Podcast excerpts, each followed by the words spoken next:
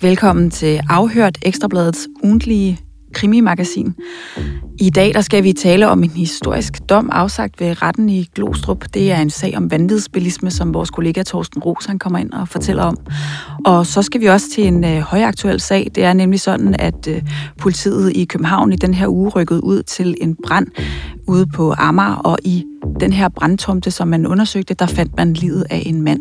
Det er en sag, som vores kollega Linette Jespersen kommer og fortæller om. Men Camilla, jeg kunne godt lige tænke mig, inden vi går i gang med, med de sager, lige at vende en, øh, en kort sag, der også har været i, øh, i denne her uge. Og det er fordi 7. april sidste år, der var der to mænd, der øh, gik rundt med nogle tunge IKEA-poser øh, og overlevede dem til hinanden. Og det har formentlig ikke været helt let, fordi i de her IKEA-poser, der lå 10 kilo kokain. Det er noget, politiet de har fundet frem til ved hjælp af den her EncroChat, vi har talt så meget om. Men øh, jo den, hvor den her øh, Nørrebro gangster senest er, er blevet fængslet. Der er en, øh, en Sasudara-medlem, der er, er blevet øh, dømt i sagen. Og jo et Sasudara-medlem, som man mener står, står bag øh, hele den her narkoring, altså er bagmanden i, i, i sagen. Ja, og det, det er som om, den bliver ved med at, øh, at have sådan nogle afstikker, og øh, ja, politiet bliver så ved med at køre det hele under denne her øh, hook-in.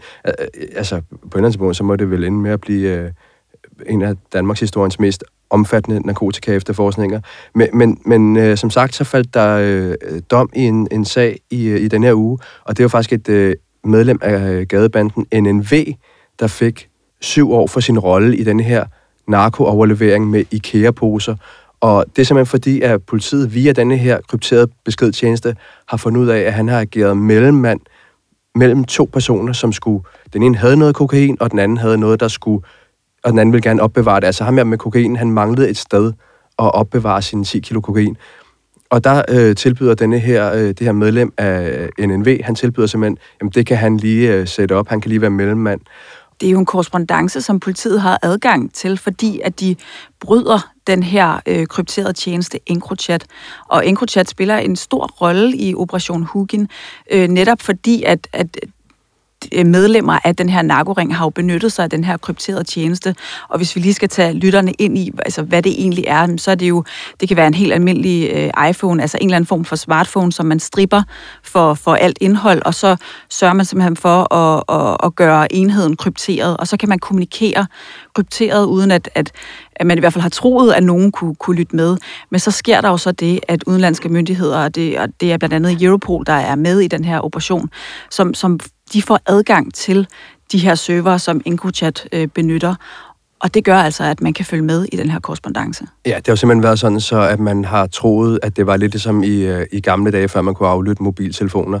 Øh, altså de her kriminelle, de har troet, at der kunne man tale frit om alting. Og, øh, og det tyder virkelig på, at man har talt meget, meget frit. Altså, der er eksempler fra udlandet, hvor at man også har sendt billeder af, af det narkotika, man har overleveret. Man har sendt billeder af de øh, ofre, man måske har planlagt at udsætte for et eller andet, så man har virkelig talt helt frit for leveren på de her krypterede tjenester. Og, og det der jo så er med, med de her krypterede tjenester, det er, at folk går jo ikke under deres egne navne, altså de har nogle, nogle dæknavne, og ham her, der blev øh, dømt, han fik syv års fængsel for sin rolle i det her. Øh, han siger selv, at han ikke har håndteret kokainen, altså han slet ikke haft noget med det at gøre, men alligevel så mener øh, retten altså, at han har spillet en ikke helt uvæsentlig rolle i, øh, i at få det her øh, kokain opbevaret. Det er en, øh, en 35 mand, der hedder øh, Alan Mohammed, og som er medlem af øh, NNV-gruppen, er tidligere dømt for, øh, for vold i forbindelse med øh, NNV-banden. Og sådan på gaden, der går han under det her øh, kælenavn Frisør Allan, og, og det er sådan lidt øh, kuriøse, det er, at hans... Øh, hans sådan, øh, kælenavn eller hans øh, øh, brugernavn på denne her beskedtjeneste, det har været The Great Barber. Um, så på den måde har han spillet lidt op af sin, øh, ja, sit, sin, sin rigtige personer, og, kan man sige. Og, og jeg ved ikke, hvordan, om det er det, der har, har fældet ham. Altså, jeg synes jo, det er interessant det her med, hvordan får politiet skovlen under de her? Fordi øh, altså lige nu virker det jo til, at øh, der er mange store spillere i det kriminelle miljø, der bliver plukket ud. Så altså, jeg kan godt at vide, om, om det bare er øh, de her internationale politimyndigheder, der, der sender en, en, en masse ud til, til, det danske, til de danske myndigheder, og, og så kan man selv sidde og, og, og bladre i, hvad der er, eller om, øh, om, om danske, det danske politi måske er ude at sige, hvor der øh, ham og ham og ham, ham, dem kunne vi altså godt tænke os at sætte bag trammer. Hvad, hvad har I på dem? Men der ved vi jo fra nogle af de her sager, hvor der kører EncroChat, og der er også den krypterede tjeneste, der hedder Sky, øh, at, at der faktisk har været tilfælde, hvor dansk politi har henvendt sig blandt andet til Europol, som sidder med det her enorme materiale. Der er et godt eksempel fra Aarhus, hvor der lige nu kører en drabsag, og i, i den drabsag, der har politiet henvendt sig og sagt, har I noget på den her? Og det, der har man jo faktisk fundet oplysninger i, i, i den krypterede tjeneste, der hedder Sky, som har gjort, at, at man nu kan komme med nye beviser i, i den drabsag. Så det er jo på en, der er, der må være en eller anden grad af øh, henvendelser fra politiet, hvor de siger, øh, vi har nogle stikord, eller vi har nogle navne. Hvad kan I finde i materialet på det?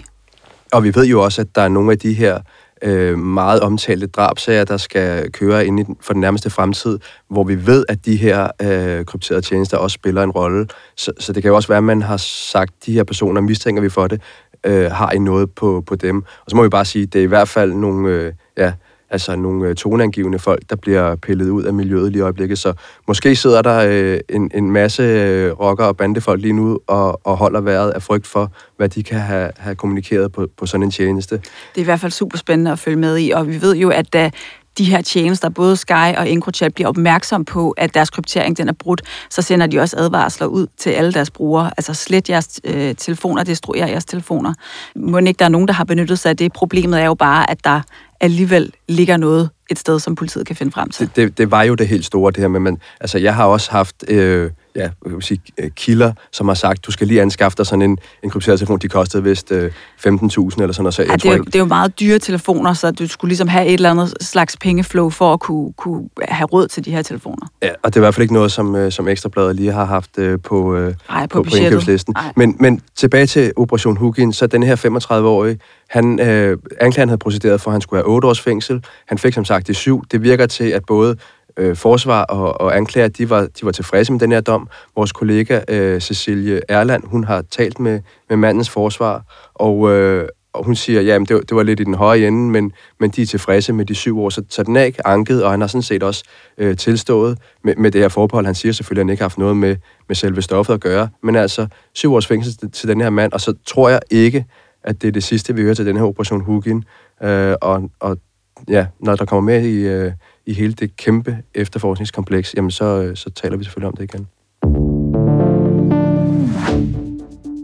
En 30-årig mand, han kørte ekstrem vanvidskørsel på den københavnske Vestegn, men nu har hans adfærd altså fået vidtrækkende konsekvenser. Ikke øh, kun for det offer, der blev udsat for den her vanvidskørsel, men altså også for ham selv. Retten i Glostrup, de har nemlig idømt manden en historisk hård straf. Og det er en sag, som du, Torsten Ros, har dækket. Velkommen til. Tak. Først og fremmest, hvad er det, den her 30-årige mand øh, præcis er dømt for? Den 30-årige afghaner, øh, han er groft sagt dømt for at have torpederet en forankørende bil i et boligkvarter i Ballerup med op til 122 km i timen, et sted, hvor man må, den højst tilladte hastighed er 50. Øh, man kan så sige, at øh, konsekvenserne har været store for trafikofferet, en øh, 59-årig mand, som jeg har talt med, Preben øh, Vestberg Thomsen. Han brækkede øh, rygsøjlen fem steder. Han brækkede nakken, og han fik øh, hjertestop, og han, øh, og, og han fik en blodprop i hjernen, som følge af ulykken. Og hvordan sker den her ulykke? Altså kommer den her øh, Preben, som du har talt med, kommer han øh, kørende, og så bliver han påkørt bagfra, eller hvordan, hvordan bliver han egentlig ramt? Altså det, der er blevet belyst, og det man kan læse i anklageskriftet, det er, at bilen formentlig holder stille i et vejkryds, og så kommer den her bil øh, bagfra, en Mitsubishi Lancer, som er sådan en sportsy øh, mellemklassebil, for fuld hammer og kører ind i ham. Øh, det, der skal med, altså det, rent faktisk er det formentlig et mirakel, at han øh, overlevede øh, Preben. Og han, er, øh, altså han siger selv, at han har fået ødelagt sit liv af det her. Han har stadigvæk smerter hver dag, og er ude af stand til at passe sit arbejde. Så konsekvenserne har været store. Er det egentlig noget, han selv kan huske, den her ulykke? Han kan ikke huske, hvad der skete øh, lige før og under, og selvfølgelig heller ikke efter ulykken, fordi han blev rent faktisk lagt øh, øjeblikkeligt i koma på Rigshospitalet og været igennem et langt sygdomsforløb. Men hvis vi skal vende tilbage til den øh, øh selve trafikulykken, så kan man sige, at det er jo ikke, ikke nok med, at det er en hastighedsoverskridelse. Øh, det har så vist sig efterfølgende, at, øh, at den 30-årige øh, afghaner, han havde has i blodet. Øh, Øh, han er tidligere dømt for, for spritkørsel, Og man kan sige, at det ligger næsten i sagens natur, at han også er dømt for hensynsløs kørsel. Så det vil sige, at han bonger ind på, på 3-4 parametre for vanvidsbilisme. Tors, nu sidder vi jo her og kalder det for vanvidsbilisme, og det, det kunne jo godt være sådan et ord, vi havde opfundet på, på ekstrabladet til, til lejligheden. Det kan vi jo godt lide at, at kalde tingene, hvad de, hvad de rent faktisk er. Øh, men, men her der er jo rent faktisk tale om et, et, et begreb, som bliver brugt. Øh, kan du ikke prøve at forklare, hvad dækker vanvidsbilisme over? Altså vanvidsbilisme kan være flere ting. Øh, den mest oplagte, det mest oplagte eksempel, det er en, øh, en øh, hastighedsoverskridelse på mere end 100% ved kørsel over 100 km i timen. Et andet eksempel kunne være, at man kører mere end 100, 200 km i timen. Et tredje kunne være spritkørsel over et vist niveau. Øh, og så det fjerde, det, det vil typisk være hensynsløs kørsel, som, øh, hvor bilisten er til fare for andre. Det har været noget, der har manglet, fordi nogle gange så kan det måske være øh, svært, så er der en, en lang række af de her færdselslovsovertrædelser, altså så, så overskrider man nogle spærrelinjer og mm. er måske lidt til fare, men hvis man ikke er helt oppe i det her, hvor man kan sige øh, 252 i straffeloven, altså det her med at udsætte andres liv for fare, så har det måske været øh, svært at, at få sådan en samlet paraply, hvor man kunne straffe folk hårdere. Så, så, så det er vel det, det her det skal dække over. Det er dem, som øh, ja, bare generelt kører rigtig rådent. Det er du fuldstændig ret i. I virkeligheden er det jo en øh, retorisk genistreg, for alle kan, alle kan forstå ordet vanvidsbilisme. Altså det er noget, der glider lige ind i sproget. Og, og så, så er der også hele det her med, at man øh, i forbindelse med det her tiltag, at man nu kan øh, konfiskere biler. Øh, ved du egentlig, er, er hans bil blevet konfiskeret i, i den her sag? Det er den, øh, 100 procent. Øh, altså man kan sige, at han... Øh, som jeg nævnte i starten, så er det svært at forestille sig et, et klart eksempel på vanvidsbilisme. Øh, så det er den.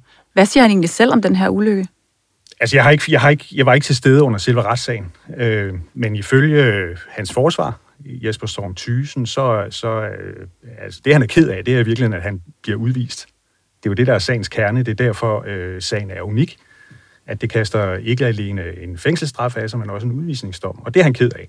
Ja, fordi lad os lige gå tilbage. Altså, mm. Han bliver dømt for det her øh, øh forhold for vanvidsbilisme, mm. men men det er jo faktisk den dom, der kommer efterfølgende, som er historisk.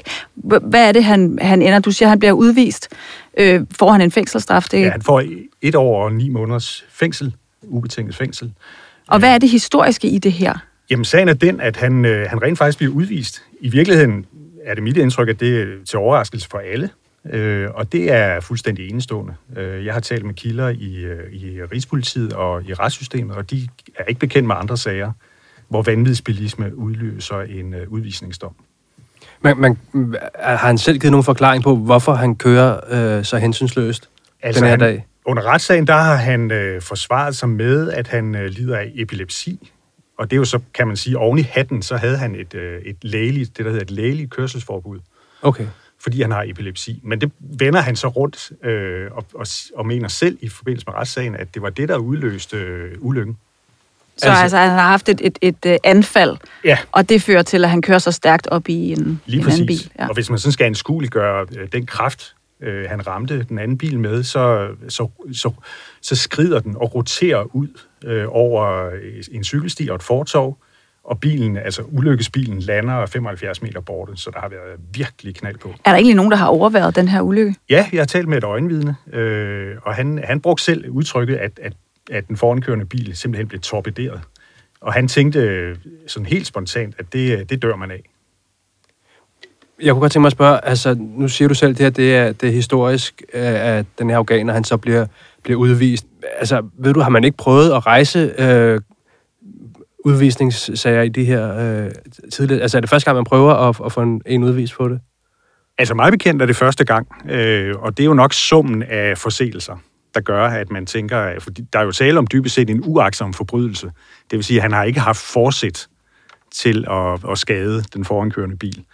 Og derfor er det temmelig usædvanligt. Øh, og min, altså den tolkning, som, øh, som anklager og forsvar kommer med, det er, det er, det, det er summen simpelthen af forseelser. Ja, nu siger du summen, fordi udover vanvidsbilisme, hvad, hvad var han så egentlig øh, tiltalt for i den her sag?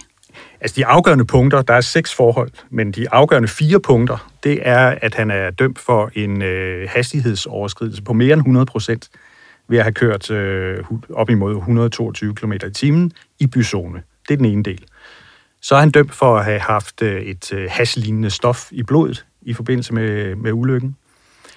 Og han, er også, øh, han var også tiltalt for, og blev også dømt for hensynsløs kørsel, og for at have udsat andre for nærliggende farer. Øh, og så er der jo den her gentagelseseffekt, altså at han tidligere er dømt øh, for spritkørsel, og at han faktisk også tidligere er dømt i en voldsag.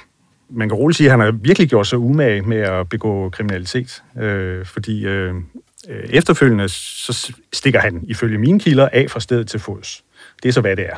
Øh, men øh, da han så bliver anholdt og, og kommer ind til afhøring på politigården, så, så kalder han øh, to betjente øh, øh meget maleriske fucking rotter og fucking hunde. Og det ryger faktisk øh, også ind i anklageskriftet øh, som et verbalt overfald. Og ifølge mine oplysninger, så har det jo været medvirkende til, at man er nået frem til den her udvisningsdom. Altså ikke, man kan sige, måske kunne vanvidsbilisme have stået for sig selv, men det andet kommer oveni. Det er summen øh, af de ting, man ja. har samlet imod ham, der gør, at man ender på den her historie. Og så skal vi måske også lige have med, at da han så bliver kørt tilbage til Vestre Fængsel, hvor han er varetægtsfængslet, så benytter han også lejligheden til at true øh, en betjent og dennes bror øh, i forbindelse med transporten. Hvad ved vi egentlig om den her øh, 30-årige øh, afghanske mand? Altså, hvad, har han boet i Danmark hele sit liv? Har han en familie i Danmark? Altså, hvad, hvad er det, han nu må sige farvel til, øh, hvis han øh, altså skal udvises? Ja, altså det vi ved om ham, det er, at han, øh, han er afghansk statsborger øh, og flyttet til Danmark som barn, formentlig 7-8-årig. Øh, han har ikke selv kone og børn, men hans forældre og hans søskende bor øh, stadigvæk i Danmark. Så man kan sige, at han har, hvad man vel kan kalde en svag tilknytning til Danmark. Altså jeg vil jo ikke kalde det en stærk tilknytning. Hvad siger hans forsvar til det? Øh, hans forsvar er jo, er jo rystet. Øh, altså, han, han, vil ikke, han vil ikke bruge ordet chokeret, men han meget overrasket, tror jeg, han, øh, han sagde over den her dom. Og, og, og helt usædvanligt, så valgte han jo at anke på stedet. Så han håber jo på, at en dommer i landsretten når frem til en anden afgørelse. Nu er den her afghaner så blevet udvist og har, som vi hører, jo øh, anket sagen til landsretten. Men hvis den her dom bliver stadfæstet i landsretten, hvornår kan han så forvente at komme tilbage til Afghanistan? Der er det særligt ved Afghanistan, at øh, som de fleste ved, at det er et øh, meget usikkert land at opholde sig i nu, og det er de danske myndigheder øh, enige i. Så alle sager om udlevering øh, og udvisning til Afghanistan er i princippet stillet i bero. Så det vil sige, at hvis, øh, hvis øh, udvisningsdommen bliver stadfæstet i landsretten, så, så vil han formentlig blive indlogeret på et af landets udrejsecentre på ubestemt tid. Og så skal vi videre til en øh, helt anden sag. Vi skal nemlig til en kollega, som står ude i marken, og det er dig, Linette Jespersen. Du er med på en øh, telefon, og det er du, fordi vi skulle jo egentlig have haft dig inde i studiet i forbindelse med en helt anden historie, men øh, sådan er det, når man arbejder på kriminalredaktionen. Lige pludselig kan der ske et eller andet, og så må man rykke ud. Og du står lige nu ude på et øh, gerningssted øh, ude på Amager. En sag, hvor politiet netop har øh, gjort et, en anholdelse. Kan du lige prøve at fortælle, hvad, hvor er det, du står?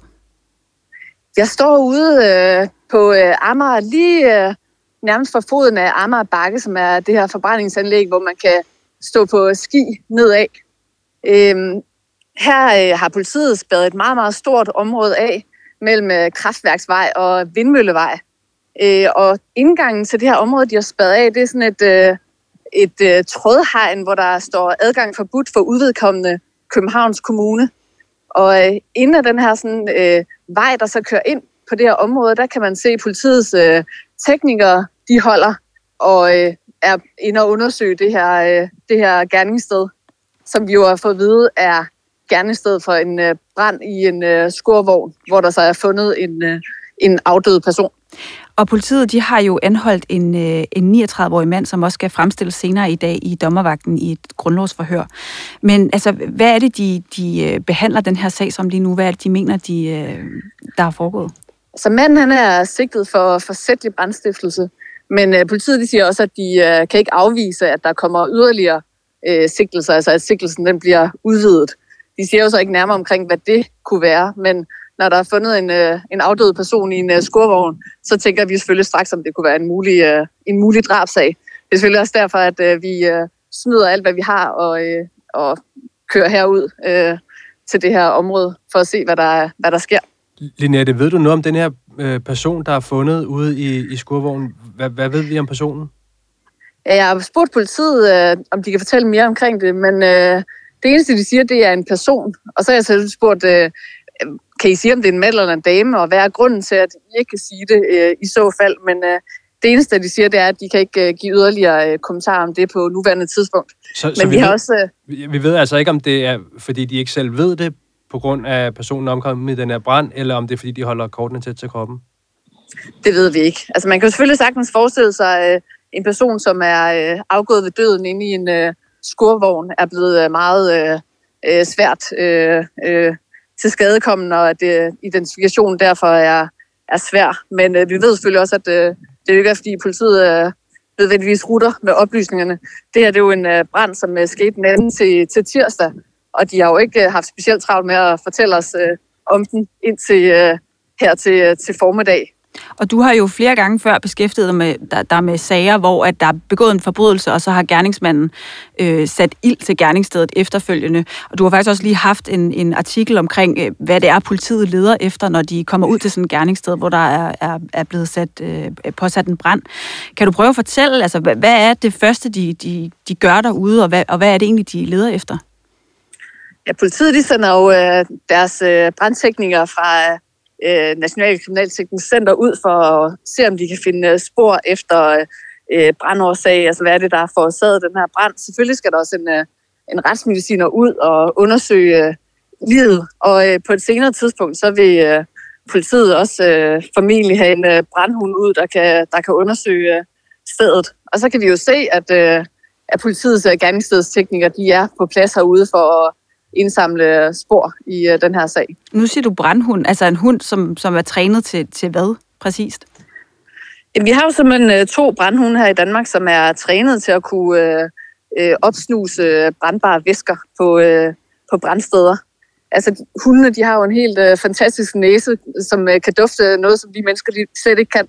Og på den måde, så kan de jo øh, bringe uvurderlig viden til, øh, til teknikerne om, hvor de skal øh, målrette deres øh, undersøgelse af, af, af et sted. Nu kan man sige her, det er jo et øh, meget begrænset gerningssted, efter hvad vi har fået at vide. Altså, øh, der er tale om en, øh, en skurvogn, så det er jo ikke et, øh, et, et øh, fuldstændig sådan nedbrændt hus, som man også har set i, øh, i, i andre sager. Så, øh, så det er ikke så en uoverskuelig opgave, som, som det kan være i andre tilfælde. Og når de ankommer, de her teknikere, og skal undersøge gerningsstedet, hvad er så det første, de gør?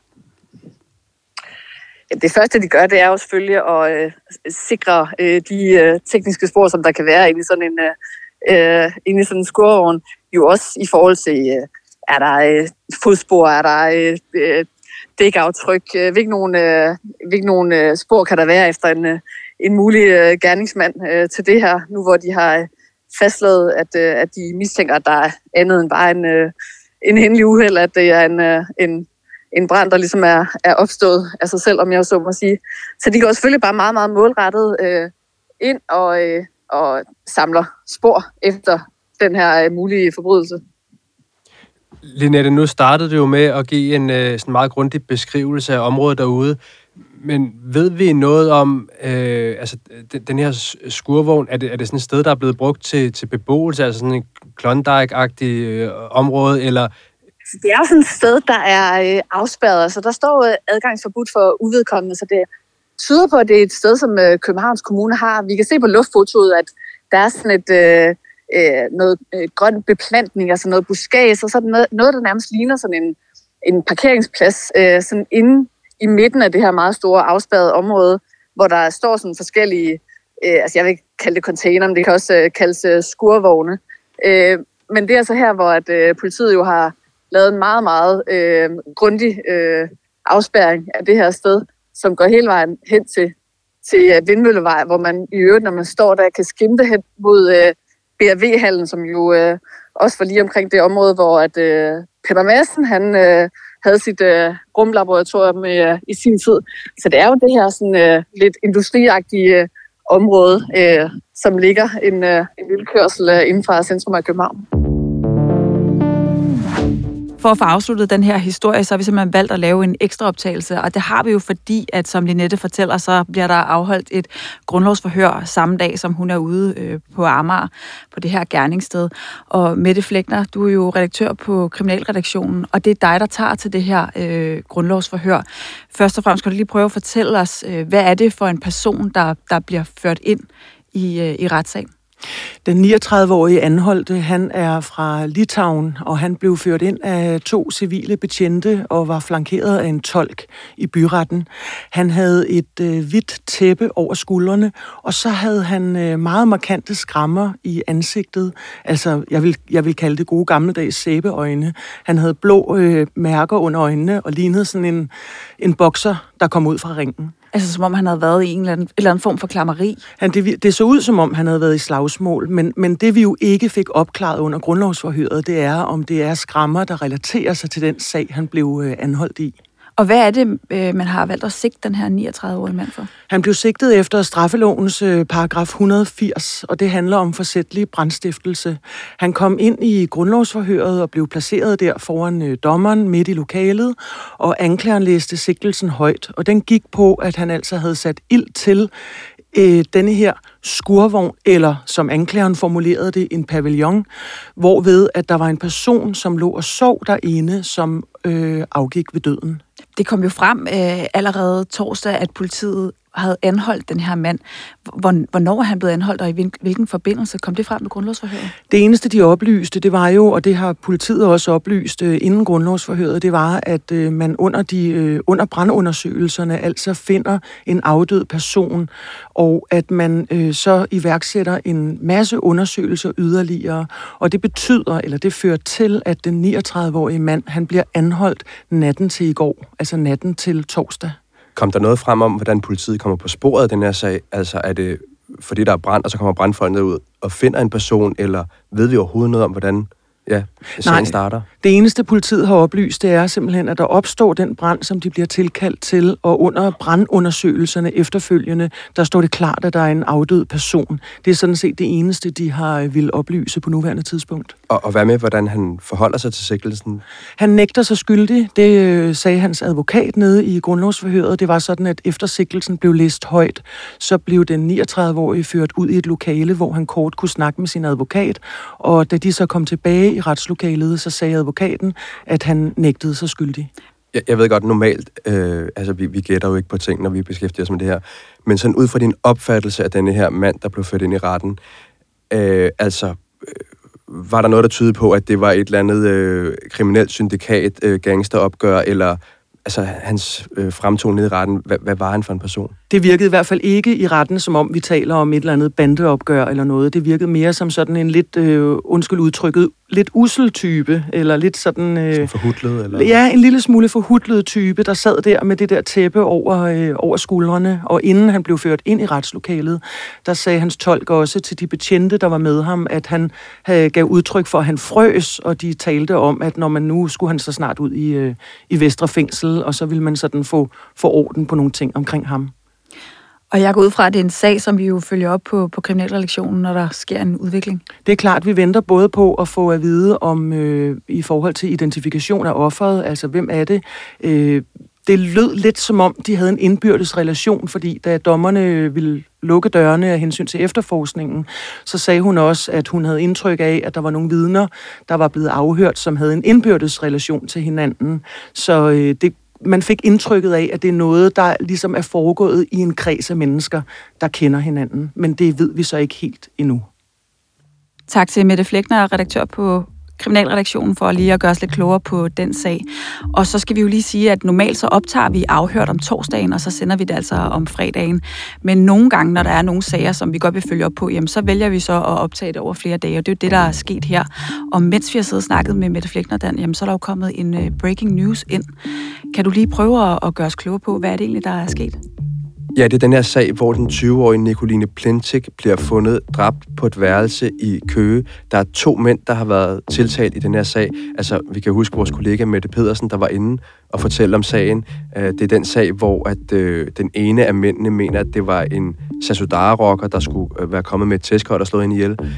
Den sag har altså nu her til et retsmøde her til morgen taget en drejning, og den yngste af de her to mænd, der har været tiltalt i sagen, har erkendt, at han har dræbt Nicoline Plintik. Vi ved ikke så meget mere end, end lige det. Det er lige kommet ud. Men i næste uge, så får vi øh, Mette Pedersen, vores øh, kollega, der følger sagen, til at komme ind og, og gøre os klogere på, øh, på hvad der er sket, og, og hvad det betyder for, for resten af sagen. Men for nu var det alt, hvad vi havde på programmet i dag. Det er som altid produceret af Rasmus Søgaard, og vi lyttes ved i næste uge.